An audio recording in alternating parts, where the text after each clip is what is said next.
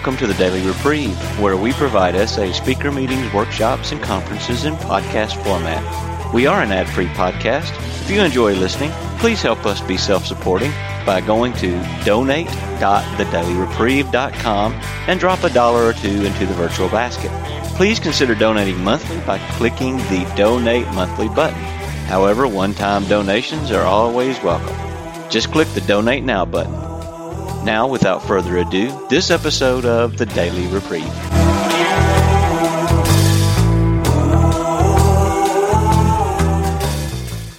Life among Alcoholics Anonymous is more than attending gatherings and visiting hospitals, cleaning up old scrapes, helping to settle family differences, explaining the disinherited son to his irate parents, lending money and securing jobs for each other when justified.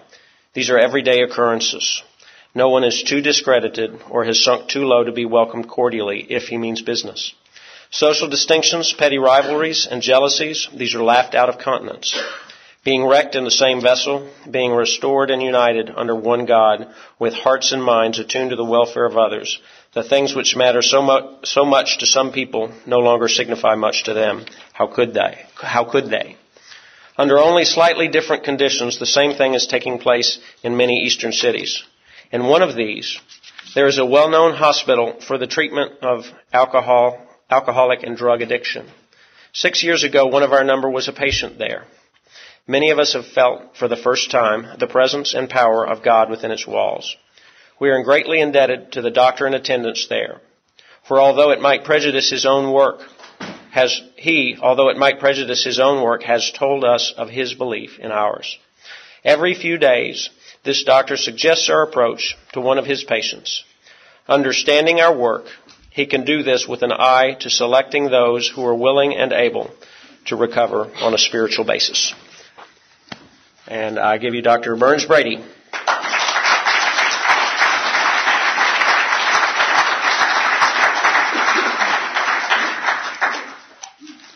Uh, my name is Burns Brady, and I'm an alcoholic.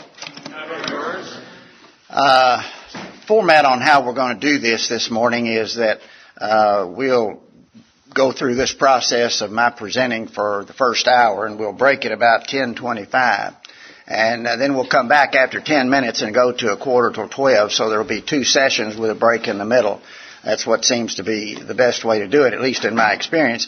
And I'm, for those of you who really don't enjoy the first part of the program, please come back to the second. It's not going to be any better, but God, I'll feel better if you come back.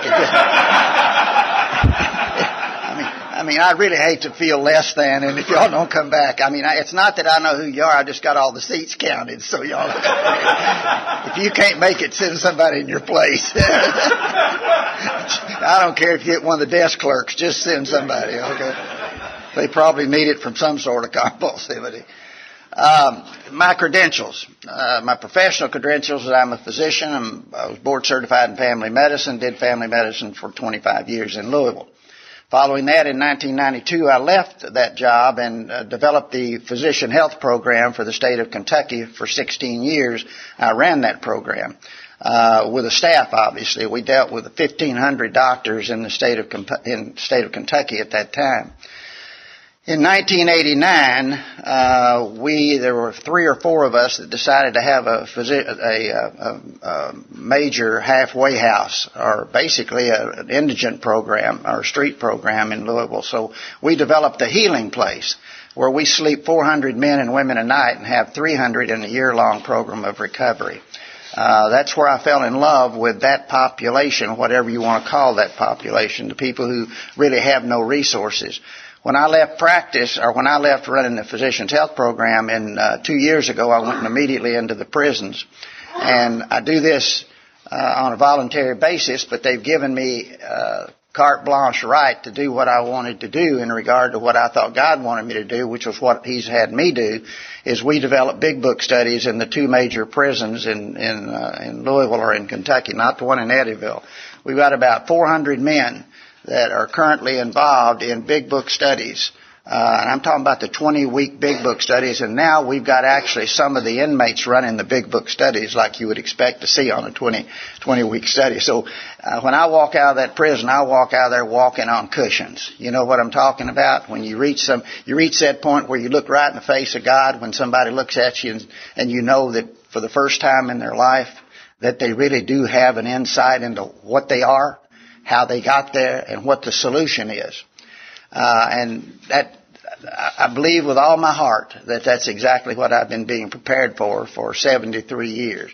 I believe when I hit the delivery room floor, God said, son, you're not as good as Bill Wilson, but you'll have a place. Just get your shit together and come on, let's do it. You know? and, so that, that's what it's, that's, that's what it's been all about. I remember when I came into recovery, uh, I've been sober from uh, from uh, methamphetamine. I had two drugs of choice: meth for uh, 12 years, starting my freshman year in medical school, and I quit that in 1969 and started drinking. I didn't drink before that, and eight years later, I was drinking two quarts of whiskey a night. So I've had two drugs at two different times, both of which led me right into hell. Uh, so I have a great deal of experience coming from uh, cross addiction or cross solutions to the irritable, restless, and discontent that we have. Uh, I've been clean from meth for 40 years. I've been clean from alcohol for 32 years through the message that God sent me through Alcoholics Anonymous, and I still attend five AA meetings a week, and I'm involved in a substantial number of, uh, of big book studies. So that's my background. Now, what we're going to look at, it, uh, and when I first came in the program after about two years, I remember I was sitting looking at my sponsor, and I said, "I don't give a damn that I've got a disease. Just tell me what I've got to do not to drink. Uh, and I hadn't had a drink in two years. He said, you damn well better care that you've got a disease because if you don't, one day you may get so spiritual you think you can take a drink. And I remember looking at him and I think, wait a minute. He said, we're talking about sick people recovering from a disease that is incurable. We're not talking about bad people getting good so that they can do the things they wanted to do to begin with to try to relieve what they wanted to relieve, don't even know that they're hurting. When I came up on the elevator, uh, or came into the uh, hotel last night, I saw y'all congregated at the end of the hall, so I went down there and I, I thought y'all were my people. Uh, and you know, I mean, I could just tell from the Saint Vitus dance and the picking of the nose and the picking of the butt. I knew that I was in a group of ADD people, and I knew that was what I, what I was here to deal with. and uh, so I casually strolled over to somebody and I said, "Is this the addiction conference?" She said, "We don't call it an addiction. We call it recovery." I said, Hmm, sorry, is this the, is this the recovery conference? You know, I mean, hell, they did. I'm, I'm swear I didn't mean to fight. I just asked a question. So anyway, I mean, I'm on your side. Honest to God, I'm on your side.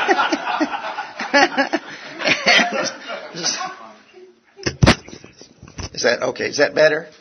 Okay. Oh, my name's Burns Brady, and I'm an alcoholic.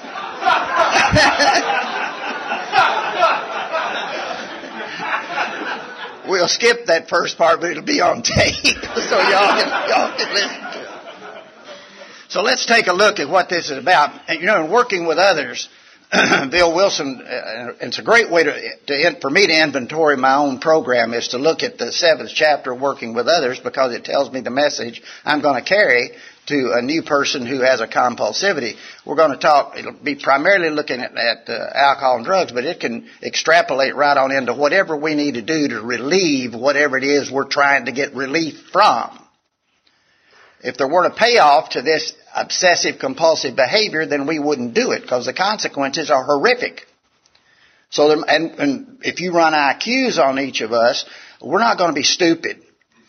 And I've got all kinds of discharge summaries from psych hospitals that says I'm not crazy, you know, because they kept putting me in them because I kept acting crazy. But they finally decided I wasn't crazy till I got back out on drugs again, and then they put me back to decide maybe they made a mistake the first time around, so they're going to take another look at it. So the whole deal is, what is behind this need for relief? What is behind this need for relief and what is it that we're looking at not just in the brain chemistry, but in the psychological component and in the societal component? All the things that play a part in uh, the way the disease develops, how I have it when it starts, and what I need to do to, to deal with it. You know, there's a wonderful line in the big book says, says when we get into this self-imposed crisis that we could neither evade or avoid in essence. What an incredibly powerful statement and prophetic from a man who was writing in 1938.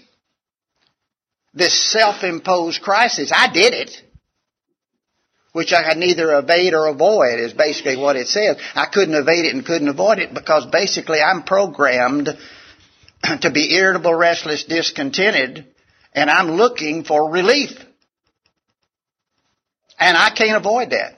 Even the most conservative literature today says that 70% of us are here because we are programmed to be in, in any kind of relief from a brain that is white hot that was the way we got it.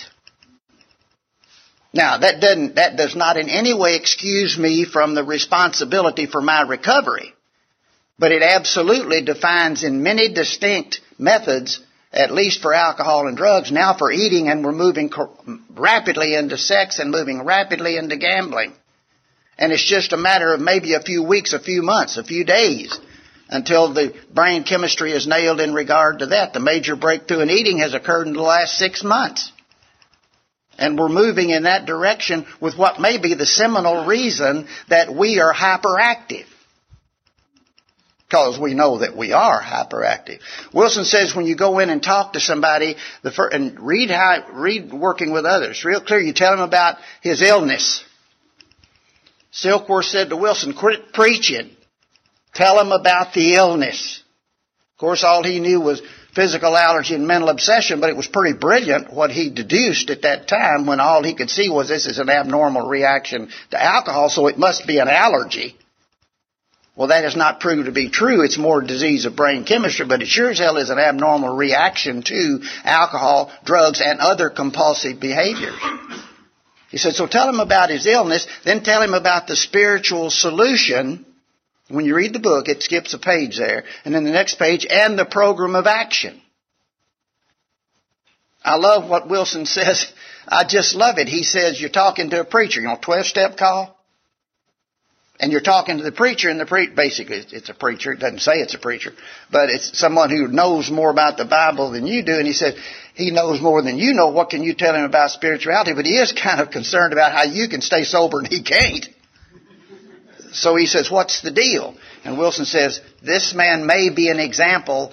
He said maybe. He doesn't say he is. But the next statement is real clear. He may be an example that faith alone is insufficient. It must be followed by self-sacrifice and unselfish constructive action.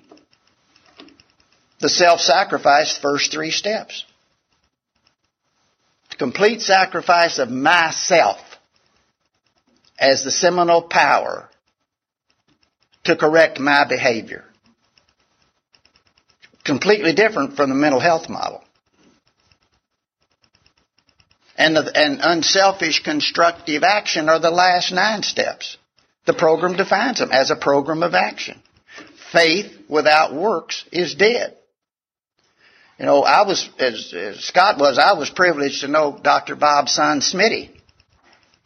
And every time I was around him for any period of time, he was the last person who was there. And every time I was around him, which was fairly frequent at that time, I'd just pick his brain about what was the white parts between the black lines. And I said, tell me what it was like when Bill was there with y'all. If you've ever been to Dr. Bob's home, and uh, uh, if you ever get a chance, it might be worth going to. At least it was to me. But it's a modest home in Akron, uh, typical of that era. It was a brick house with a large brick porch on it with a little, you know, little uh, uh, banister. And you walked in the front door and it's just living room. Over here's a faux dining room with columns and the little dining room. And there's the door going into the kitchen. And back there, the steps going up. And Smitty said, I would come down in the morning, Burns, and over here at the, the dining room table, said Bill would be sitting here with his back up next to the wall. Said, Daddy would be sitting here with his back up next to a table leg, and Mom would be sitting at the table reading to them from the Bible. And they would be reading from the book or the Gospel of James and from Paul's letter to the Corinthians on love. And after that, he said they began to read some of Emmett Fox. But in the book of James, and Wilson repeats it frequently, faith without works is dead. Self-sacrifice and unselfish constructive action. Faith alone is insufficient. The other place that he speaks to this in great glowing terms is when he's talking about, he said, those of us who spent much time in the world of spiritual make-believe have recognized the childishness of it. This has been, re- not childlike, childishness. This has been replaced by a great sense of purpose. Why are you here? At least I'm here to learn how to help somebody else. To be able to give away something that I've got rather than try to give away something I don't have. A great sense of purpose. Our primary purpose is to fit ourselves to be of maximum service. And the absolute certainty of the power of God in our lives. So to dispel any fear that I'm a scientist, we've spent this period of time looking at what the spiritual solution means to me and how we will develop that as to how it works within the scientific model. Now I'm a clinician. I'm not a neuroscientist. I am board certified by the American Society of Addiction Medicine. But I don't intend to be a neuroscientist, and if there are any neuroscientists in this room, let me make my amends to you because I can't go down to the cellar and talk about the last little micromolecule. I can go up to the first floor and talk about the things that I need to know to stay sober that tell me I've got more than just what I can pray away or wish away. Uh, But the rest of the program is pretty much all mine, what I'm going to talk about. It's what's been my experience, strength, and hope. Now, the other thing is I am computer illiterate. And they have given me a mouse that I can't get to slow down. The damn mouse goes everywhere and I can't get it, so I'm not very well coordinated and I'm not very bright. So I can go forward on this instrument of the devil. Yeah. But just to keep me humble, I can't get the damn thing to go backwards. So Steve's going to be up here to ridicule me every time I can't get it to go backwards. So I just want y'all to know what his purpose is in this room. He's not my sponsor, but I feel very comfortable that he's functioning in the same capacity. We're going to take an overview of the biopsychosocial model of the disease of addiction. Uh, alcoholism was defined as a primary disease in 1955. It was defined as a, as a primary disease and a drug addiction in 1987. Stanley Gitlow, who is one of the leading icons in this field for years, and I'll re, uh, refer to him repeatedly, called this disease sedativism which automatically extrapolates it into the disease of compulsivity that could be related to sexual addiction, sexual dependency, sexual compulsivity, whatever term someone chooses to use in this journey that you will be having and you are having to get this as an accepted diagnostic disease, hopefully in the DSM, which to my knowledge is not there yet. But to save my soul, I'm not quite sure why it can't be. Sure, there are a lot of people acting out that don't have sexual compulsivity. There's a hell of a lot of people in AA drinking whiskey that don't have the disease of alcoholism. And there's sure as hell a lot of people in, in, in uh, NA that don't have the disease of uh, of drugism. Now, you asked me to tell you the, the players without a scorecard, I can't do it. So we accept all comers. You get in there and find a great way to live, and we don't really care what the hell got you in there, so long as you think you, you realize that that uh, basically you need to be there because you can't seem to do worth a damn without being with us, and that's just exactly. And we can't do very well without you. So this disease of sedativism was Gitlow's. This was in the 70s. He had enough foresight to know that anything that would change where I felt I was was going to act as a calming influence on the brain. I could take methamphetamine, lay down and go to sleep. That's because I don't have a normal brain. Normal people take meth and they run around like a chicken with its head cut off until somebody wrestles them down to the ground and puts them to bed. But I could take it and go to sleep. So obviously it was a sedative even though it's a stimulant in my brain. And that's what Gitlow meant. Uh. This is a chronic, progressive, fatal, and treatable illness. Chronic is no known cure. My wife has diabetes. She uses a pump. I will promise you, she's been a diabetic type 1 since 19, uh, for, since she was 26 and she's 60 now. And has very few complications. She's done exceptionally well with her control. Uh, sometime during this day, her blood sugar will probably be in the range of 200 on an occasion. Uh, and yet she's considered well controlled. Of course, that's not a normal blood sugar. Normal blood sugar is not high, 80 to 120 fasting and two hours later, and no higher than 160 one hour after eating. Our disease, certainly my disease, will be absolutely well treated today if I don't take a drink and a drug. And I've got 32 years to show that I've learned the rules and tools not to take a drink and a drug today. I've found an alternative method for sedativism. So it's a chronic disease. We have no known cure. The, as you see this presentation unfolds, you'll realize that there are at least 30 genes and probably 12 chromosomes involved in the research we've done or has been done since 2000 that are necessary to put together the disease of compulsivity and or alcoholism as we know it today. So there's not going to be a silver bullet. There is no known cure. Progressive. Two forms of the progressive nature of this disease. One is uh, anecdotal, where we tell people that we've seen in AA. And you tell people that you've seen an SA, I'm sure. You watch the progression of this illness when people lose everything they've got just to satiate their brain.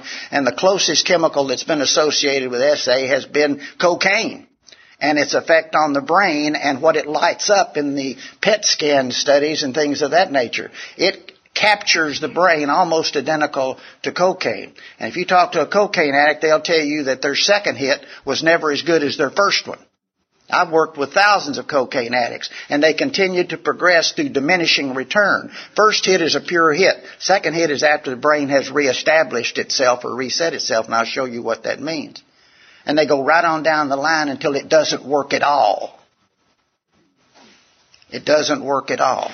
And I experienced that certainly with alcohol because I reached the point where I couldn't drink enough to get drunk.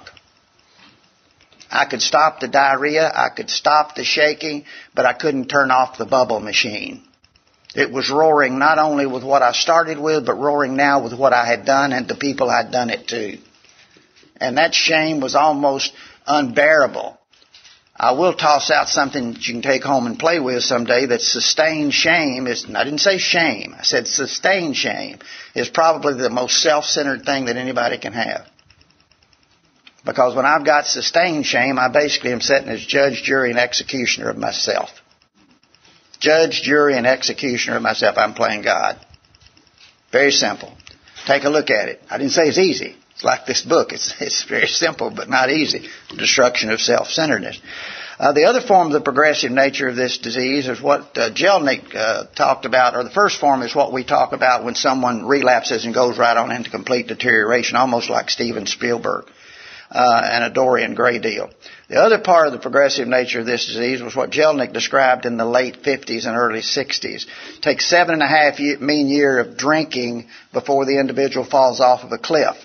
Uh, th- he was defining adult alcoholism.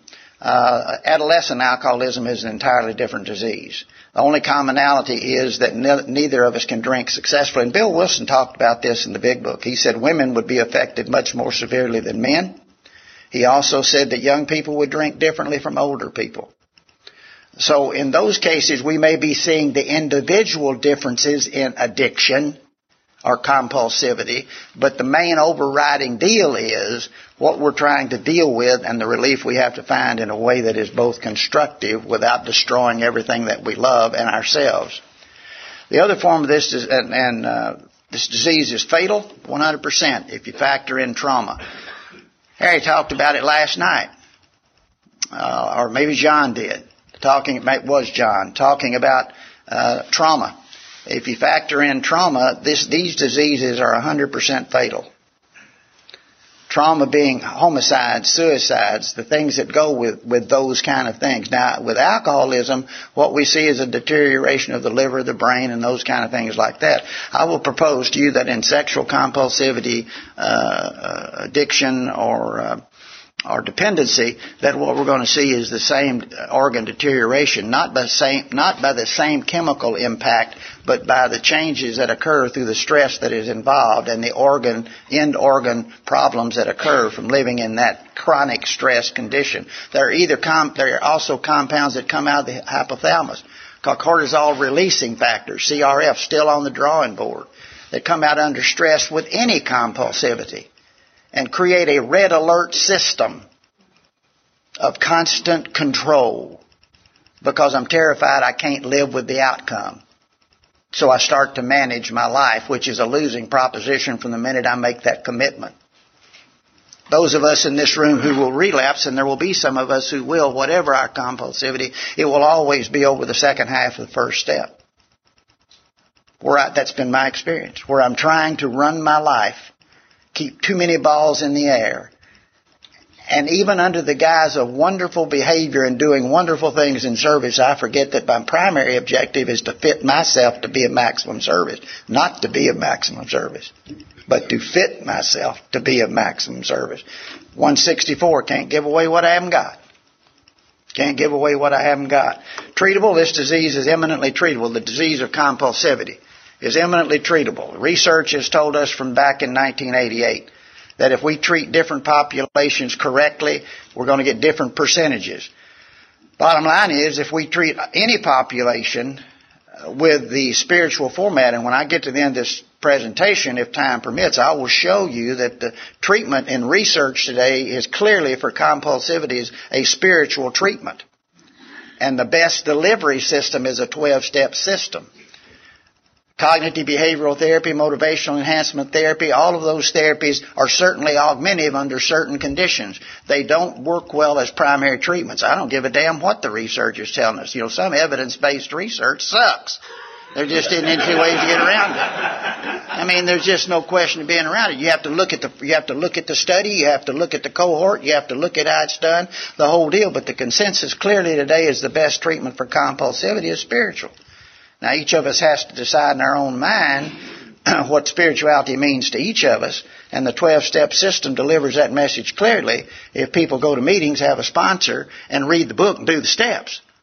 When I came into AA in Louisville in 77, the whole deal was not so much going to doing the book and the steps. It was don't drink, get a sponsor, tell him what's wrong. Go, don't drink, go to meeting, get a sponsor, tell him what's wrong with you. He'll tell you what to do, and then go save a drunk. Left out that muddled middle. So I lived for 10 years on a three step program. So what I was was a lethal weapon for God. That's exactly what I was. If you wanted to get straight, you get behind me and do what I tell you to do and you'll get sober. If you don't, you're a loser, so get the hell out of, and get away from me. You know, and you can imagine I polarized everybody around me. You either thought I walked on water, that was if you were codependent, or you thought I was an a-hole if you hadn't dealt with your own insecurity. You know, so so it was kind of an interesting place that I occupied. And finally, I had an affair for three months when I was 10 years sober because I never had any way to deal with my self-centeredness, dishonesty, resentment, and fear, except tell my sponsor and go to a meeting. I said prayers, but they weren't relative to that. So I had an affair. God sent me the book because I guess he was tired of my running around doing what I was doing, and I read that book and saw I had a, what a 12-step program was, and since that time, for 22 years, I've always been in at least one and usually two big book studies a week. Because that's where the design for living is. So I know what it's like to live out there with a three-step program, what it's like to live with a 12-step program. 12-step program is wonderful. Three-step program is really a crazy place to be. I had lots of faith, no works. Lots of faith, no works. And in many instances today in 12 step meetings, we're not carrying the message. We're carrying the disease. We're just getting together so all of us can talk about it at the same time. but we're not, I mean, we really are.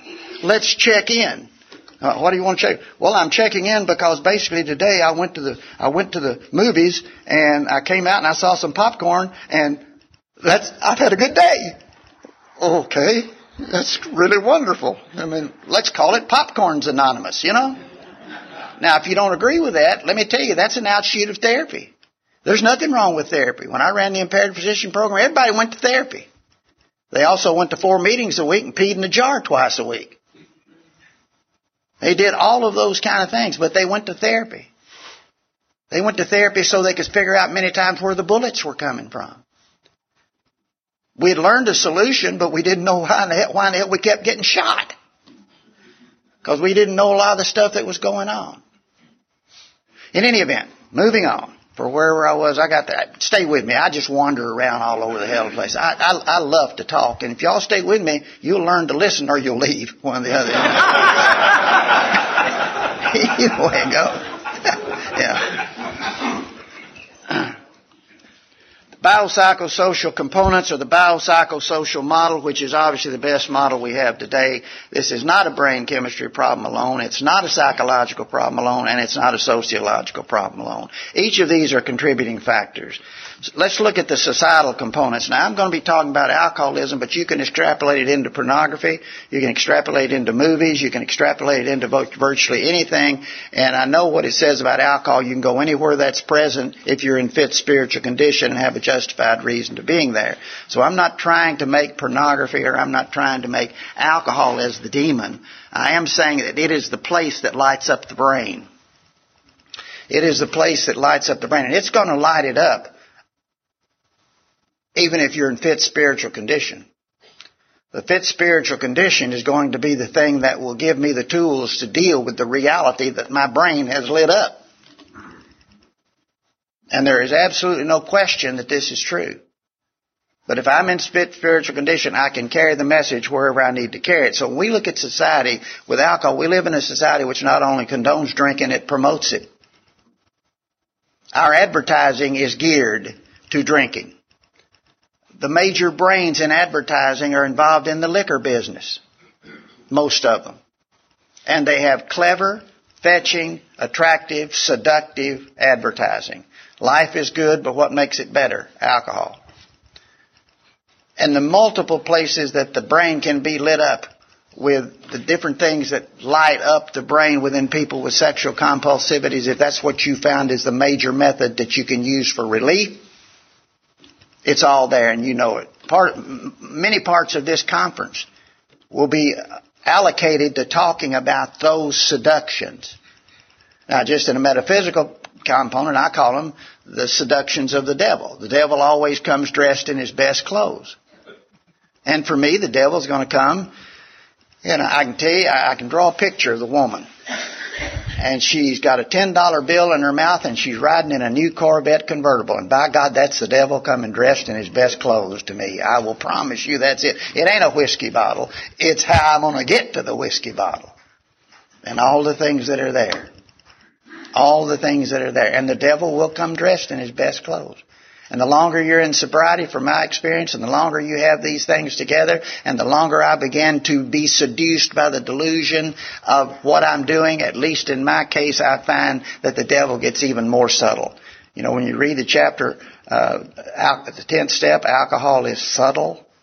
Cunning, baffling, powerful doesn't mean that much to me. I agree with it. Boy, I know subtle. I know subtle. I really know subtle. And I'm not scared of it. It's just going to always be there.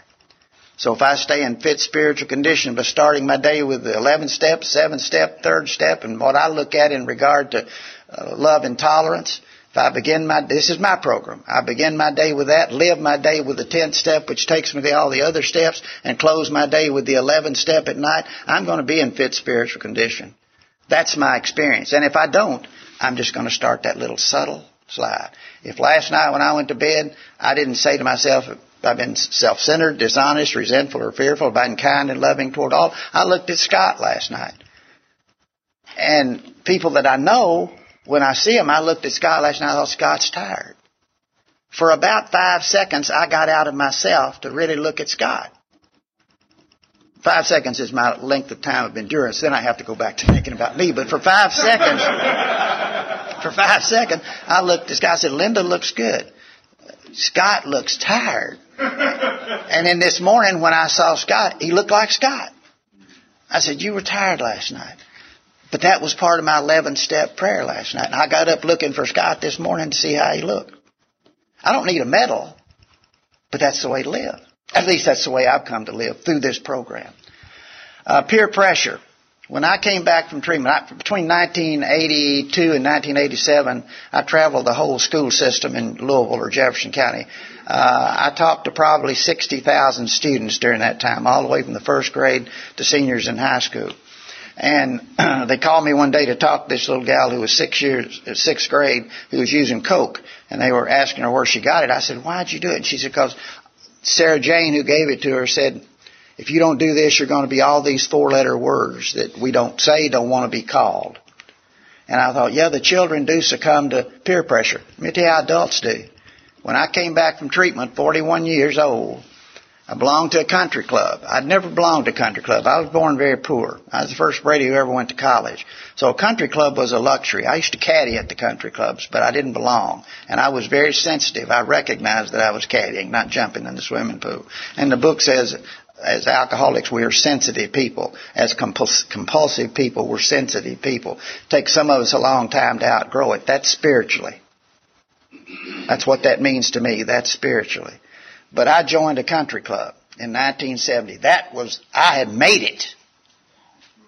And I mean, I drank whiskey like it was going out of style because I realized the end people drank whiskey. Plus, I really liked the way it made me feel, just like the amphetamine, but I had to get away from that because the consequences were getting horrific. Kicked out of medical school, two years in psychiatric institutions over a period of time, almost court-martialed in the army. I didn't quit amphetamine because I thought it whipped my butt. I quit because it had, the consequences were so severe. Alcohol whipped me to where I, I couldn't even stop drinking. But I started drinking. I found to get on the board of directors at the country club, what you had to do is drink more whiskey and spend more money. So I was on the board of directors. I was even chairman of the board. You know, that's directly related to your alcohol bill. In, in any event, I came back from treatment after four months in Atlanta, and I was walking across into the into the board of directors meeting, and a young man came up to me with a martini in each hand, and said, uh, uh, "You're Burns Brady. Could you have this martini and talk to me?" And I said, "No, I'm sorry, I can't have that martini, but I'll be glad to talk to you after we get back." He said, "I've heard about you. You can have this martini." And I said, "No, I can't." He said, "Why?" And I said, "I'm an alcoholic." And he looked at me like I'd kicked him right in the private area. He said, Congratulations. They don't know what to do with us. You know, they, I mean, they, they just freeze. Uh, you know, the, the message is, I wanted that drink. Not because I wanted the drink, I didn't want to be less than, rejected by, looked down upon. None of which was going to happen over the years, but it was my seminal fear. That I won't get the approval. Bill Wilson in 1953 wrote the most substantial thing he ever wrote for me other than the big book called Emotional Sobriety, a letter he wrote in 1953, 18 years sober. He said all of his problems came from money, power, prestige, sex, the need for approval. The need, the obsession of every compulsivity individual I've ever dealt with or been around is the insatiable need for approval. Those are the psychological components. And the brain is screaming, stop me, help me, calm me down. And the psychological is, would you approve of me? Tell me I'm okay. Tell me I belong. We'll get to that in a minute. So this peer pressure deal is an adult as well as a child problem.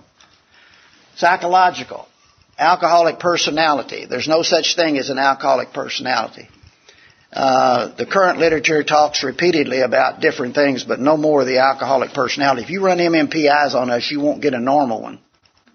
In no case will you get a normal one, and we'll talk about what that really means.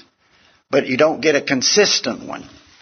Mental illness. There's no more mental illness in the alcoholic population there is in the normal population when you're talking about pure mental illness. Schizophrenia, bipolar 1, psychotic depression, all of those things are true mental illnesses, virtually all of them with a genetic background. Now the hooker in this thing is when we start looking at affective and mood disorders. There is a huge increase in affective or mood disorders. Wilson and, and Silkworth described it when he said, we're irritable, restless, discontented. He was looking at anxiety, depression, ADD, mood disorders, cyclothymia, but he didn't know those terms, so he would have defined them as irritable, restless, and discontented. And there's no question that each of us drink, and it's not going to be difficult to extrapolate it into the area of sexual compulsivity or any compulsivity, as I've alluded to earlier, for relief. There's no question that anxiety, uh, demonstrated by OCD, panic disorders, OCD, uh, OCD traits, agoraphobia, PTSD, and generalized anxiety. They put that last one on generalized anxiety in for all the compulsive people in the world. All of us who are in 12 step meetings because our compulsivity kicked our butts. Our disease kicked our butts because we're looking for relief. PTSD is the latest one on the scene and it is absolutely the one we can no longer back away from. I've never in, been involved with anybody in recovery who didn't have a major post-traumatic stress problem. Based on the horrific, the horrific life that we generated and many of us the horrific life that we came out of. And the PTSD is so deep you can cut it with a knife. It's still, yes. Agoraphobia is the same thing as sociophobia. Uh, a person really can't stand to get out into people. Uh, and it's a progressive type problem, interestingly enough, because I appreciate the question, interestingly enough, because people will start off being able to get in their car and drive to a meeting and go into the meeting and, and, and do it, and then they get to where they can get in the car, drive to the meeting, stay for probably part of the talk, they can get to the car, drive to the meeting, can't stay, they get in the car, can't drive down, then they can't get out of the house. But they just stay basically trapped in that, in that overwhelming disease of anxiety. But it's mostly on a sociophobia or social phobia basis. Now, you're welcome. The, the, in an addiction conference, we have a major addiction conference in Louisville the last weekend in uh, January. We've had it for 10 years. We'll have 15 of the top speakers in the country coming in, talking on almost every conceivable form of compulsivity. Nicotine, alcohol, drugs, sex. Uh, the, the, presenter this year in, uh, in uh, sexual compulsivity is, is Susan Campling from Philadelphia. And she's going to be addressing the issue of uh, domestic violence presenting as sexual compulsivity or vice versa. Sexual compulsivity demonstrating as domestic violence. And when we listened last night to Nancy and we listened to the two speakers, we see they use the term rape. I mean, we're talking about major domestic violence. Uh, she has had years of experience and has just recently taken over in Hattiesburg, Mississippi, uh, the Gentle Path program down there for the treatment of sexual compulsivity. Uh, and Susan will be there. But this is the kind of program it is. And if you want to talk to me about, uh, it'll be about two weeks about coming. I mean, we're some of the top speakers in the country. The cost is $150, and the reason is because all these people come in and talk free. And if they charge their normal honorarium, it'd be five thousand bucks a pop for everybody coming in. We're talking about that caliber of program. You might want to consider coming at least, if not this year, next year. But in any event, we have major presentations on PTSD and how to deal with that spiritually. And it's amazing the number of people who have thought through spiritually this this trap or that being hostage to, to these recurrences the old typical helicopter over the car, under the car routine from someone coming back from Vietnam. We buy that. We're just now getting to the point of recognizing what we're looking at in the recovery process. Uh, depression, situational is exogenous, familial is endogenous. Uh, when I was in practice, the last five years of my practice, from 87 to uh, to 92, about uh, 90% of my practice was alcohol and drug problems or other compulsivities, and almost invariably someone coming in to see me, whether they were three months clean or whether they were 30 years clean, was depression. And in, in going through to, to discuss with them the etiology of their depression, if you do their family history and it's clean, and you do their, their chemical history and acting out history and that's clean, then basically what we're looking at is someone who really may be clean, but they don't have a design for living. I'm in the program, okay? How often do you call your sponsor? Well, I call him uh, once every three days. What'd you do a year ago? Every day. Why'd you change? I'm going to meetings. How many meetings are you going to? I'm going to three a week. How many did you go to a year ago? I went to five. How do you start your day? How do you live your day? How do you end your day? What are your tools? I mean, with almost 100% accuracy, I could tell you nobody was following the program and thought they were. I gave them a copy of Joe and Charlie's tapes and said, you go out there and spend two weeks listening to these tapes, bring your sponsor back to me, and let's sit down and talk about your program. And in two weeks they'd come back in with their sponsor and almost 100% say, I feel better. I feel 100% better. They were following their program. Uh, in the situational or exogenous situation, basically that has to do with recovery. Also, remember, 100% of people coming into, into, into treatment uh, are depressed. 60, when you're talking about drugs and alcohol, 60% will clear within six months, within four to five months, just getting off their toxin. 30% will clear within the next year, teaching them a new way to live. You're left with 5 to 20% who may need medicine. The critical piece today, the God-given advantage we've got is we've got better medicines. The disadvantage is we've got better medicines. And consequently, we become complacent in looking at what is the treatment for the disease because rather quickly we reach for a prescription pad. Rather quickly we reach for a prescription pad because we are deluded into the idea that there's better living through chemistry and because we're using medication that is not going to basically cause people to relapse. We're away from all the old thorazine, stelazines, uh, amitriptyline, uh, the Valiums, as we know, and all those other things. Basically, we've got that, so we don't have to be as focused. We need to be more focused. We need to be more focused. People coming out of treatment almost invariably walk out with a sleeping medication of some sort. Usually, I will, I will grant you, it's a trazodone, which we think isn't a bad medicine. The hell it isn't.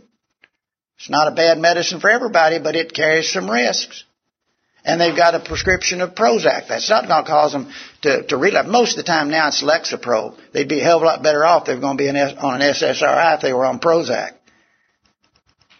They've got a serotonin receptor site sensitivity in Lexapro and you never know for sure how it's going to work. And this is my experience.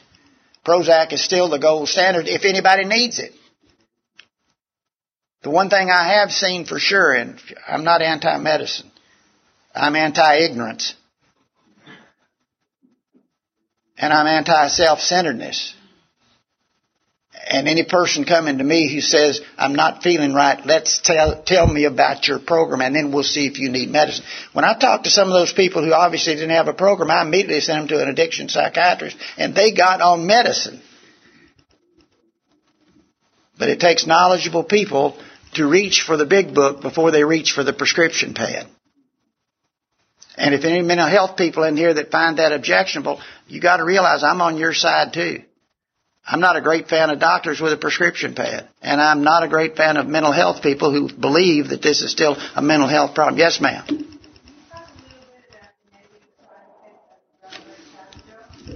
Talk a little bit about what, honey? Negative side effects of a drug like trazodone. Yeah, trazodone will also, some of the people that we've seen on trazodone, we will see them develop a, both a physiological, or at least a, a psychological and usually physiological dependence on the trazodone. We also now know now that our data tells us that people on trazodone, whether it's spurious data or not, have a higher instance of relapse from people who are not on it. Now, from the actual action within the brain, we got to realize that what we know about addiction today is about 90% more than we knew 10 years ago, and it's about at least 10 or 15% still in the dark. So why is that true? It just is. Plus the fact that trazodone really isn't that effective. It's just not that effective. One of the post-acute withdrawal syndrome symptoms, and we'll get to that. Bill Wilson described the first one. He said for a year he couldn't get a job because he was racked with waves of self-pity and, and resentment. The post-acute withdrawal syndrome published in 79 says there'll be screw-ups in sleep for two for six months to two years. Simple problem solving and stress management will be screwed up for six months to two years. Uh, short-term antegrade uh, memory will be screwed up for six months to two years, sometimes as long as three to four years. And during that period of time, at least in my experience, which has been pretty significant with thousands of people, I have found that uh, even the trazodone for a short period of time is not going to remain that effective. Uh, but to learn learn better sleep hygiene and to learn better spiritual hygiene is a much better way learn what to drink after what time of the day. In other words, cut out your caffeine, cut out your smoking, cut out the things that have to do with increasing dopamine and more physical alertness uh, after a certain period of time and do it for the right physiological reasons as well as spiritual reasons and then learn to use your support systems. I used to call my sponsor sometimes two and three times a night when I couldn't go to sleep. I would come home and go to bed. Casey and I would pray, then we'd go to bed, usually make love. part of that was because I really enjoyed making love with Casey, and part of it was because it relaxed me, and we'll talk about that too with the outpouring of uh, of dopamine and especially the outpouring of beta endorphin that occurs at the time of orgasm. Uh, it's a major, major, major brain sedative that occurs at that time. And uh, we know that a lot of people on cocaine will masturbate incessantly. The reason they're masturbating is because basically it's calming the brain down with its own endogenous opiates, which have been burned up a lot through the process of what's been going on. But at the same time, this is done to try to quiet the roaring that goes on.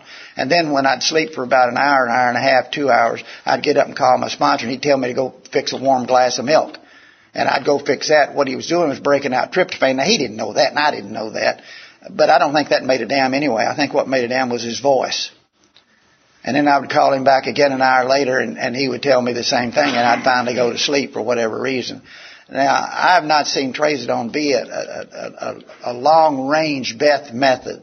Uh, I see it seeing as better living through chemistry. Let's develop the spiritual uh, process and let's develop the sleep hygiene process and then we'll reach for medicine after we've done sleep studies. Does that help? Yeah. Um, there's apparent increase in ADD and ADHD. Uh, say apparent because no one's sure. If you realize dopamine is, uh, uh, uh, most compulsive disorders are related to a dopamine deficiency and they certainly respond to a dopamine excess and, or at least a dopamine response. Uh, and so ADD partially fits into that. It's now called the disinhibition syndrome, which may mean there are other mechanisms to be used.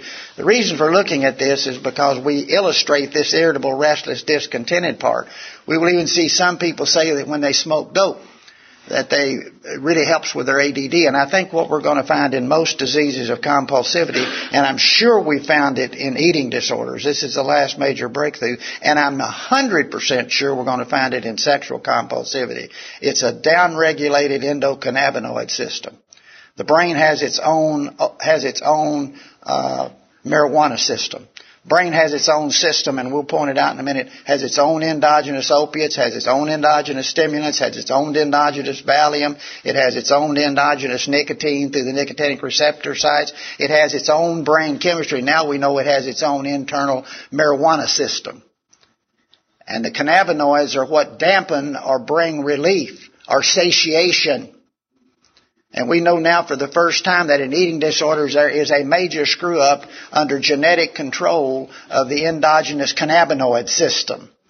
And I am a hundred percent certain, could be wrong, but I'm not in doubt today, but I could be wrong, uh, that we're going to find in sexual compulsivity it's a, it's a disease of in a, un, a disease of lack of satiation control based on a, a, regulatory mechanism that fails, and it's going to be the endocannabinoid system. That's projection. I know it's true in eating, and a year ago we didn't know that in eating.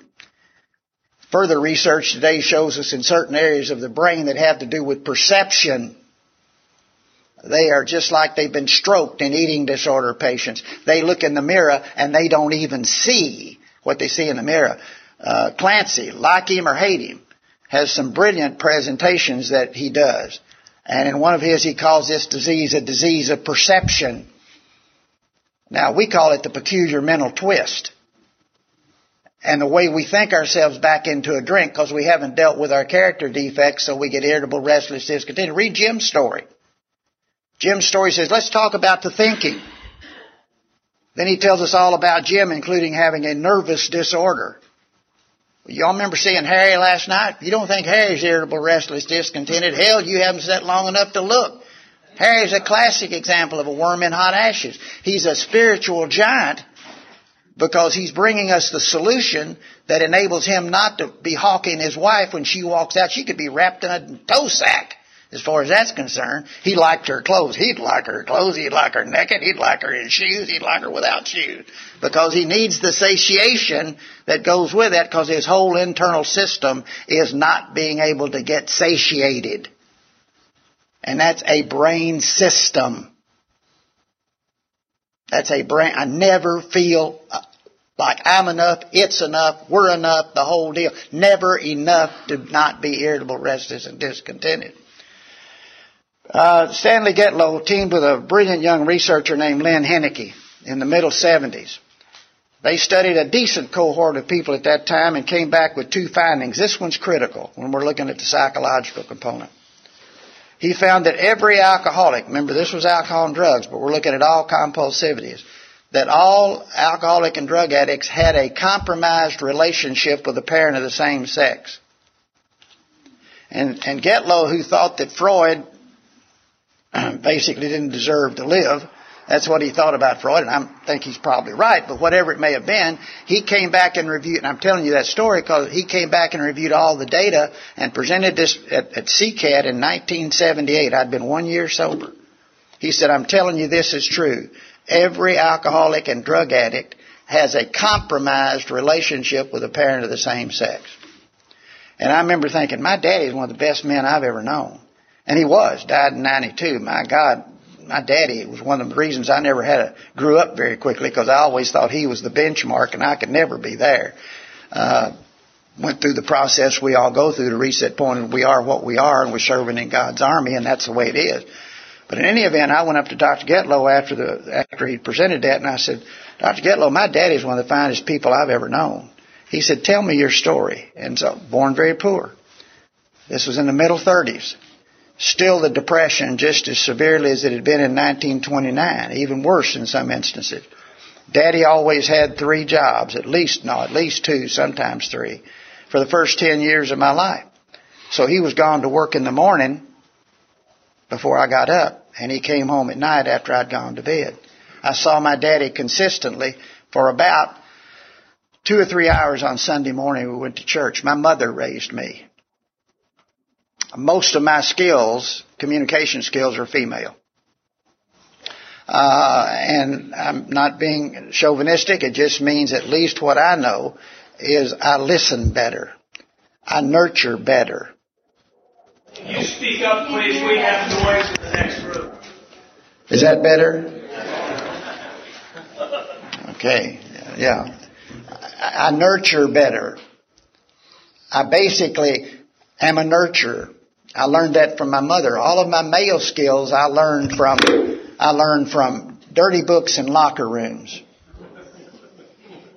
I played in my first football game when I was in the third grade or fourth grade in high school. It was an organized football game. And all of my male skills came out of that. And as you well know, the measuring stick for success in men's locker rooms is an entirely different way than it is the rest of the world. But for those of you who didn't get it, I'll just let it pass. if, y'all, if you're too wounded to even talk about it, then God, I need to start back at a more fundamental level than that. The, uh, but that was exactly what it was. And where do we learn our coping skills? Where do we learn how to live in a world as a grown up? Big brothers and big sisters functions very well. So do 12 step programs. They give us sponsors. Sponsors ideally should have X amount of time of recovery. They should have gone through the big book. They should have been sponsored by somebody who went through the big book. They should be sponsored by somebody who got sponsored, as we heard last night. All of that should be a part of it. But they should virtually be a surrogate parent. Because we're all little boys in grown up clothes. And I would venture to say we're all little girls in grown up clothes. I work all extensively with men. And there are reasons for that because I think the role modeling, it hasn't got to do with sexual boundaries. But I think the role modeling is critical. I think it is absolutely critical. My first sponsor taught me when you can learn to work with your own kind, you've got a pro, you've got a, you have got a pro, you have got a probability of success until you learn to work with your own kind, being the same sex. And I've watched it, you've watched it, 13th step in the whole deal. Y'all work programs that may be much more, I guess you do, much more focused on the sexual aspect. AA, I talked to a man last night that I adore. He's been sober for an extended number of years. Has come into, uh, to, to SA because in X number of years, which is substantial, no one ever took him through a sex inventory. And I've been sober 32 years. He's been sober longer than I have. Never took him through a sex symptom. I'm not saying that's the only answer, but I'm talking about the ineptness of a program that doesn't focus on its step designed for living. And in many respects, y'all today are more blessed than we are in AA because you're really on point. You're new. You're vigorous. You're, you're, you're stimulated. You're working the principles truly because that's just, it's new. It's vibrant. And I've watched AA get so damn complacent at times. It's the only place that I could ever live. It's my home. They're my people. But when I got my 32 year token the other day, I said, some of y'all pissed me off so bad that you can't imagine how much you're good for my program. Because by the time I, by the time I get home and I'm working on my resentment against your sorry ass, I get closer to God than I've ever gotten in the last 30 minutes.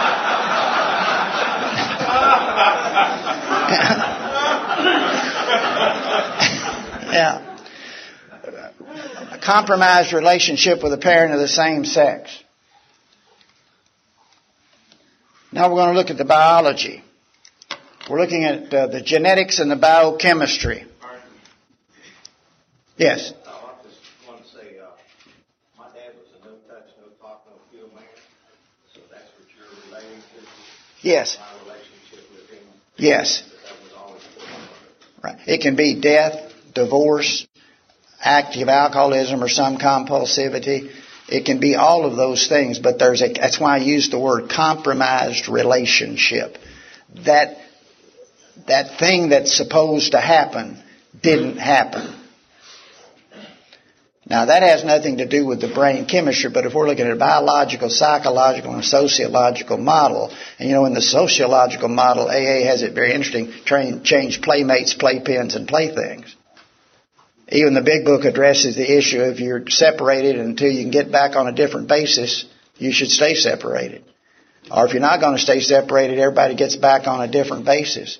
So we're looking at, at a 12 step spiritual resolution to problems other than just brain chemistry. We're going to look at the brain chemistry now, but that's your point. It, it's exactly right. There is a compromise in that relationship where what is supposed to get passed on didn't. Or whatever was passed on was compromised. Is this sound coming back there better now? Okay. Uh, yes. Just one question where the, uh, the father, my dad, was um, compromised to the point where my mother uh, wore pants and, and, and raceless. So the value system I have is mostly instead of him. Is that what referring to? Yes.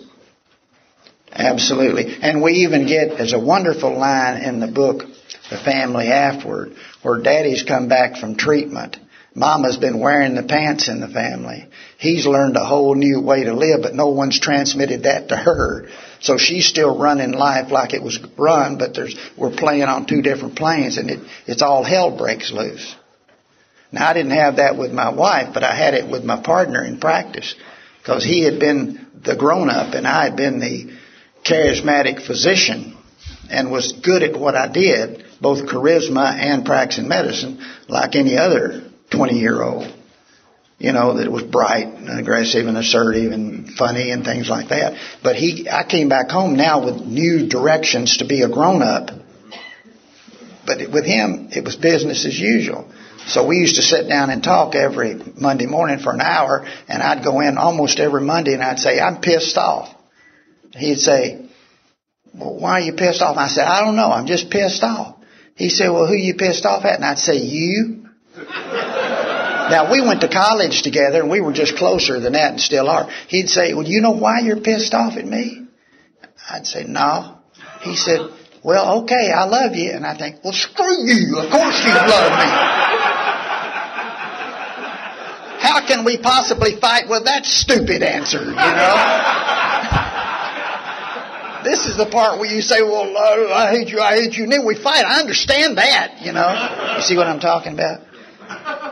This is why it's a family illness, and without the family getting better, it damn. We heard a beautiful little skit last night, and that was that was a presentation of this kind of conflict. Somebody had their hand up It's back about there. break time. Okay, I'll take. After this question, we'll take a break. Well, actually, that's, I was going to suggest taking a break. This looks pretty heavy. Yeah, but I, I've been given a great gift to make it extremely easy to understand, so don't worry about it.